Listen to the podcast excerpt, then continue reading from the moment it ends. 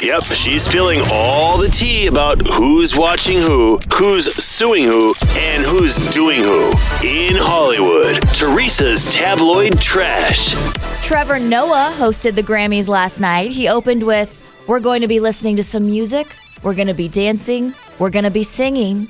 We're going to be keeping people's names out of our mouths, and we're going to be giving out awards.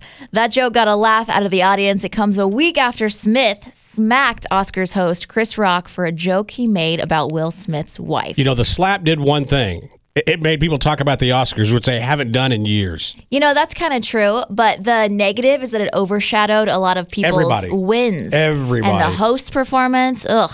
But speaking of the Grammys, here's all of your winners. Winner of Album of the Year. Record of the Year.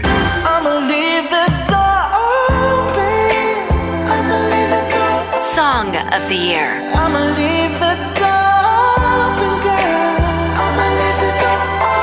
Best pop duo or group performance.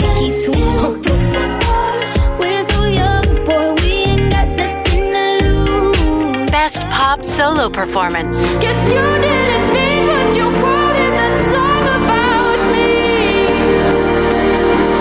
You said forever, now I drive alone past your street. Ugh, she's so good. I know. Gosh, I love her. And Seinfeld fans are remembering Estelle Harris. The red haired actress with a distinctive voice died Saturday of natural causes. She was just three weeks shy of her 94th birthday. She was best known for playing George Costanza's mom. Now, Jason Alexander, he's the one that actually played George, wrote on Twitter The joy of playing with her and relishing her glorious laughter was a treat. Mm-hmm. And Jared Leto, starring in the top movie in North America, Morbius, earned over $39 million this weekend. The vampire comic book adaptation was scheduled to open in 2020, but was delayed, delayed, delayed because of the COVID Oh, pandemic. yeah. Finally, I've seen so many people on social media going crazy binging season two of Bridgerton. I've got awesome news for you, Rocket. What's that? It has been renewed for seasons three and four. Executive producers told Entertainment Tonight that Bridgerton will be on as long as Netflix will allow. Have you tried it out yet? I have, and then uh, I was reading all these articles about people are saying it's not sexy enough this this new season. Season two? Yeah. I haven't checked it out yet. I'll need to evaluate the sexiness.